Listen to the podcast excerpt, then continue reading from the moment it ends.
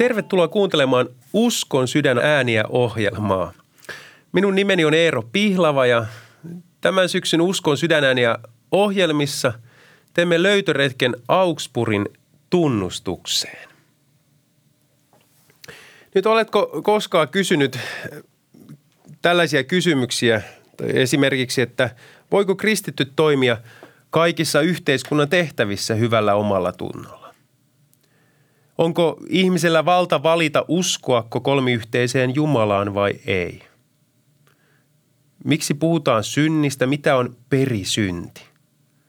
Miksi kaste tai Jumalan palvelus ovat merkittäviä asioita kristitylle? Mitä luterilainen kirkko opettaa näistä aiheista? Nyt toivon, että tämän syksyn Uskon sydänääniä ohjelmissa ää, kykene antamaan joitakin vastauksia kuulijoille sillä tavalla, että johdataan teidät löytöretkelle Augsburgin tunnustukseen. Nyt Augsburgin tunnustus on vuonna 1530 kirjoitettu uskon tunnustus ja se on yhä tänä päivänä luterilaisten kirkkojen päätunnustus. Augsburgin tunnustus sisältää 28 eri pituista kappaletta tai opinkohtaa, jotka tiivistävät kristinuskon sydänäänet raamatun pääopinkohdat ytimekkääseen muotoon. Ja jos nyt tahdot tutustua tähän kirjan nimeltä Augsburgin tunnustus – niin voit sen tehdä esimerkiksi internetissä Suomen evankelisluterilaisen kirkon sivustolla www.tunnustuskirjat.fi. Ja aihetta koskeviin artikkeleihin voit tutustua muun muassa sivulla www.luterilainen.net. Ja nyt tämän päivän ohjelma aiheena Augsburgin tunnustuksen syntyhistoria. Nyt ennen kuin sukellamme näihin tunnustuksen syntyvaiheisiin, niin ihan muutama sana vielä tunnustuksen sisällöstä. Siis nämä Augsburgin tunnustuksen 28 opinkappaletta, joita tämän syksy ohjelmissa käsitetään, käsitellään vieraideni, vieraideni kanssa, niin ne käsittelee raamatu ja kristinusko keskeisimpiä opinkohtia. Siis kuka Jeesus on? Miten ihminen pelastuu? Mikä on ihmisen tila pyhä Jumala edessä, edessä ilman synnin päästöä Jeesuksen veressä? Jumala. Se on ensimmäinen uskon kohta, opin kappale siis, sen aihe Augsburgin tunnustuksessa. Jumala. Nyt tunnustus, Augsburgin tunnustus sisältää myös seitsemän kappaletta, jotka liittyvät erityisesti keskiajan kirkon käytänteisiin ja niitä koskeviin asioihin. Eli sellaisia kysymyksiä, että onko papistolla esimerkiksi lupa solmia avioliitto? Tai tulisiko Herran ehtoollista vietettäessä seurakunnalle jakaa leivän lisäksi myös ehtoollisviini. Nyt hyvä kuulija, kuuntelet Uskon sydänääniä ohjelmaa, jonka aiheena on luterilaisen kirkon päätunnustus, Augsburgin tunnustus. Minun nimeni on Eero Pihlava ja tänään tahdon johdattaa teidät tämän Augsburgin tunnustuksen syntyhistoriaan. Nyt 1500-luvulle sinne käy ensimmäiseksi meidän matkamme. Saksalais-roomalaiseen keisarikuntaan ja sinne paikallisen kaupungin torille, jossa sitten kirkon mies julistaa kansalle tällaisen sielun pelastukseen liittyvän lorun.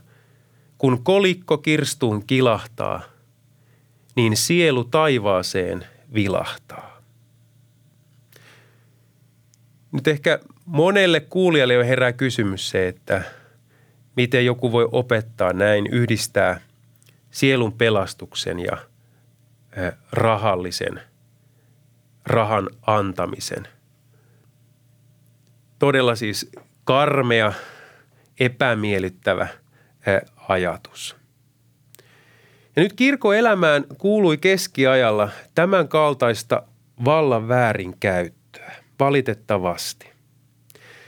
Ja nyt kansa harhaan johtamisen seurauksena kirkko ajautuu kriisiin, jonka tunnemme sitten historian kirjoituksessa reformaation tai uskonpuhdistuksen aikana. Ja nyt vuonna 2017 vietämme reformaatien 500-vuotis juhlavuotta, merkkivuotta. Nyt reformaation siinä alku kipinän, sen syttymiseen, siis sen palon syttymiseen, joka saa keskiajalla valtavan ihmis- ja kansanliikkeen aikaan, niin sen siellä kipinänä on sellainen asiakirjainen kuin Ane. Nyt Ane oli Paavin var- arvovallalla säädetty asiakirja, jonka kautta ihmisellä oli mahdollisuus saada rahaa vastaan, hyvitys ja puhdistus ajallisten syntien seurauksista. Ja nyt jos ei aneita ostanut, ei ollut esimerkiksi varaa ostaa niitä, niin silloin näistä ajallisista synniseurauksista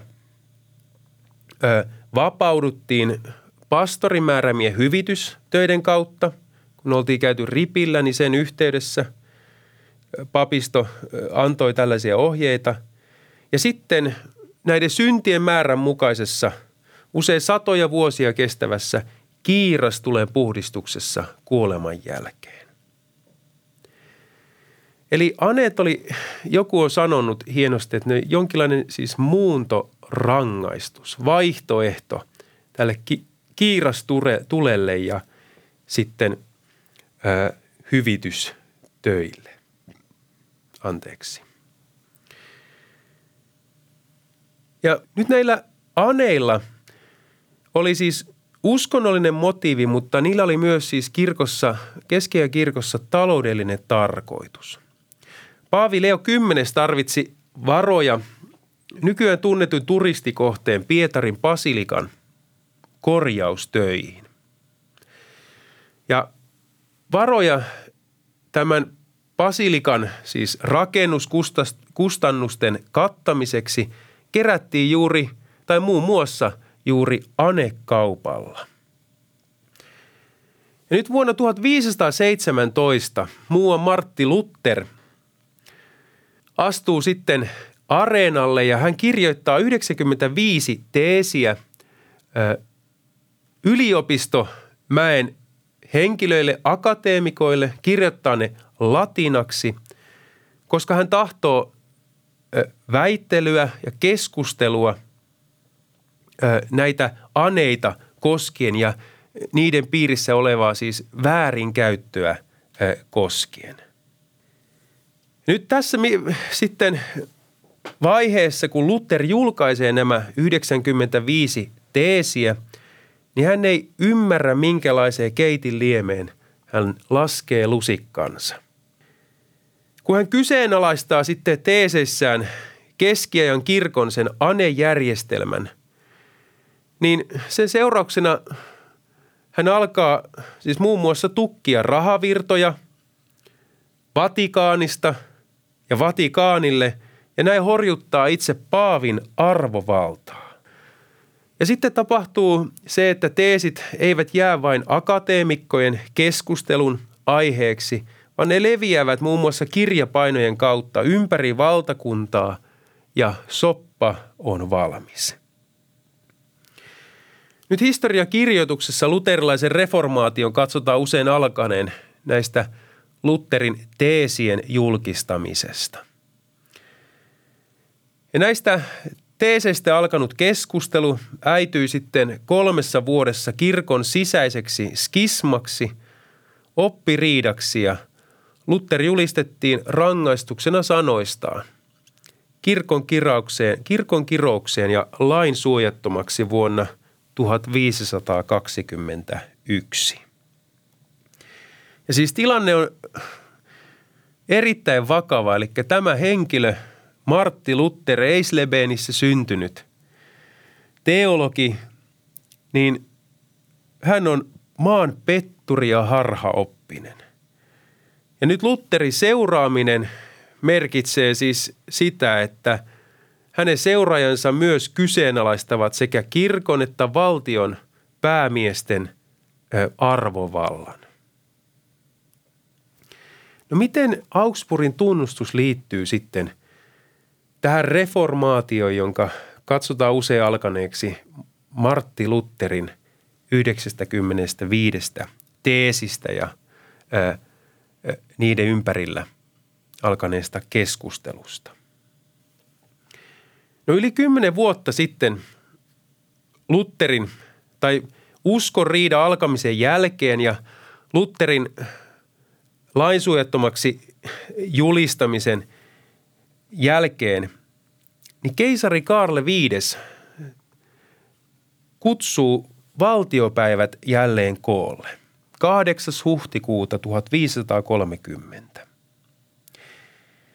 Ja nyt keisari Karlen pyrkimys on yhdistää näillä valtiopäivillä uskon eroittamat maa-alueet ja kaupunkivaltiot siellä saksalais-roomalaisen keisarikunnan alueella jälleen yhtenäiseksi joukoksi. Ja nyt tavoitteena on siis sisäinen rauha, mutta myös se, että olisi yhtenäinen kansa niitä rajoilla, saksalais-roomalaisen keisarikunnan rajoilla kolistelevia turkkilaisia vastaan. Eli oli myös sodan uhka päällä. Ja näin sitten luterilaiset ja luterilaisen uskon omaksuneet maa-alueet, niiden ruhtinaat laittavat liikkeelle valmistelut ö, valtiopäiviä varten. Sitä varten, että he voisivat ilmaista ö, uskonsa siellä ö, esittämään sen keisarille ja siis saavuttamaan yhteyden ö, jälleen ö, tämän uskonriidan ö, ikään kuin päätökseksi, että sopu syntyisi. Ja luterilaisen liittoman johtajana on, tai kerrotaan, että no, oli tällainen Johannes Fred, Frederik ensimmäinen. Ja hän pyysi Martti Lutteria ja hänen ystäviä laatimaan tätä protestanttista uskonkäsitystä puolustavan asiakirjan. Ja näin siis Augsburgin tunnustuksen – Tämä Augsburgin tunnustuksena tunnetun asiakirjan valmistelu sai alkunsa. Ja pohjana nyt sille, mitä tänä syksynä näissä Uskon sydänääniä ohjelmissa käsitellään, oli siis ne kymmenvuotiset keskustelut, teologiset keskustelut, joita luterilaiset protestantit olivat käyneet Rooman kirkon teologien kanssa – tai sitten esimerkiksi Sveitsissä reformaattoreina, uskonpuhdistuksen asiamiehinä toimineiden Sean Calvinin ja Ulri Swinglin kanssa. Eli Augsburgin tunnustusta ei kirjoitettu ikään kuin tyhjälle taululle, vaan sen taustalla on siis vuosia kestänyt opiskelutyö, asioiden eroittelua ja määrittelyä vaatava, vaativa – kirjoitustyö. Ja nyt tämä kaikki karttunut tietotaito, se päätetään tallentaa, tallentaa yhteen niteeseen, joka saa nimen Augsburgin tunnustus. No sitten tahdon kertoa vielä itse Augsburgin tunnustuksen kirjoittamisesta. Moni ehkä kuulijoista ajattelee, että Martti Luther on kaiken luterilaisen ikään kuin asiakirjojen takana. Luterilaisen, on luterilainen kirkko, kirkko kantaa Martti Lutherin nimeä ja tämän mukaisesti meidän tunnustuskirjammekin, niin eiköhän nekin sitten liene Lutterin kirjoittamia.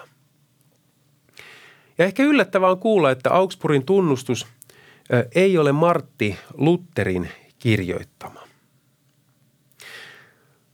Vaan sitten historiallista asiakirjasta tiedämme, että Luther ei itse asiassa ollut Augsburgissa valtiopäivillä, sillä hän oli lain suojattomana pakoilemassa, eikä siis voinut esiintyä julkisesti, koska e-, eli siinä henkensä menettämisen ja vangitsemisen pelossa. Ja nyt luterilaiset sitten saapuvat sinne Augsburgin valtiopäiville. Heillä on mukanaan kirjoitettu asiakirja, se asiakirja jo, jossa on sitten laitettu tai kirjoitettu auki heidän uskon käsityksensä. Mutta saavuttua Augsburgiin he sitten kuulevat, että Johannes Ek-niminen katolisen ja Rooman keskiään kirkon teologi oli julkaissut 404 artiklaa, jotka käsittelivät sitten protestanttien harhaoppeja. Ja nyt nämä artiklat, koska niissä yhdistettiin luterilaiset sellaisiin opetuksiin ja ajatuksiin, joita missään nimessä tahdottu edistää tai edustaa, niin ne pakottivat luterilaiset kirjoittamaan tunnustuksensa uusiksi – Ja näin siis Johannes Ekin mukaan Luther ja hänen seuraajansa yhtyivät esimerkiksi niin kutsutun radikaalireformaation joukkoihin, jotka siis korostivat sitä, että pyhä henki toimii ilman, ilman välineitä, ilman Jumalan sanaa, raamattua, kirjoituksia ja ehtoollista ja kastesta, kastetta tai keski- ja kirkon sakramentteja. Tällaiseen esimerkiksi luterilaiset eivät tahtoneet ö, yhtyä ja tulla samaistetuksi. Ja nyt Philip Melanchthon, Lutherin hyvä ystävä, nuori ö, lahjakas teologi, saa tehtäväkseen kirjoittaa Augsburgin tunnustuksen tekstin siellä – itse Augsburgissa paikan päällä. Ja nyt Melanchthon sitten kirjoittaa tuon tekstin ja meillä on myös säilynyt kirjeitä, joita Melanchthon kirjoitti Lutterille, maanpaossa olevalle Lutterille tuota siis kirjoittamisen aikana sieltä Augsburgissa ja luen lyhyen lainauksen Melanktonin lähettämästä kirjeestä Lutterille, kun hän toukokuussa 1530 kirjoittaa Martti ystävälleen. Lainaus. Meidän uskon puolustuksemme lähetetään sinulle, vaikka oikeastaan se on tunnustus.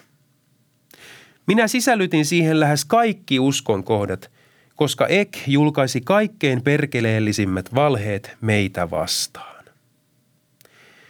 Nyt vastauksissaan sitten tiedetään myös, että Luther ilmoitti hyväksyvänsä nämä Philip Melanchtonin, Melanchtonin kirjoittamat opinkohdat, kappaleet. Ja kuitenkin hän pohtii kirjeessään sitä, että mahtaako Melanchton ää, siloitella liiaksikin sitten näiden osapuolten tai riidan osapuolten eroja – Hyvä kuulija, kuuntelet Uskon sydänääniä ohjelmaa, jossa tänä syksynä käsitellään Augsburgin tunnustusta. Tänään aiheena on Augsburgin tunnustuksen syntyhistoria. Minun nimeni on Eero Pihlava ja tulevissa ohjelmissa tulee sit, syksyn ohjelmissa tulen käsittelemään Augsburgin tunnustuksen opinkohtien sisältöä – vieraiden kanssa niiden opikohtien, jotka käsittelevät siis kristinusko sydänääniä, raamatun niitä pääuskon kohtia tai opetuksia. Hyvä kuulija, ensi kerralla käsittelemme vielä ikään kuin johdantona Augsburgin tunnustukseen luonnetta. Sitä, millä tavalla valtiopäivät, jota varten tämä tunnustus kirjoitettiin, niin millä tavalla se määrittää Augsburgin tunnustusta? Tai millä tavalla vaikuttaa tähän tunnustukseen se, että se on erityisesti keskiaikaan ja siihen historialliseen tilanteeseen sidottu? Tai mikä tunnustus ylipäätään on? Hyvä kuulija, seuraava kertaan ja hyvä Jumalan siunausta sinulle.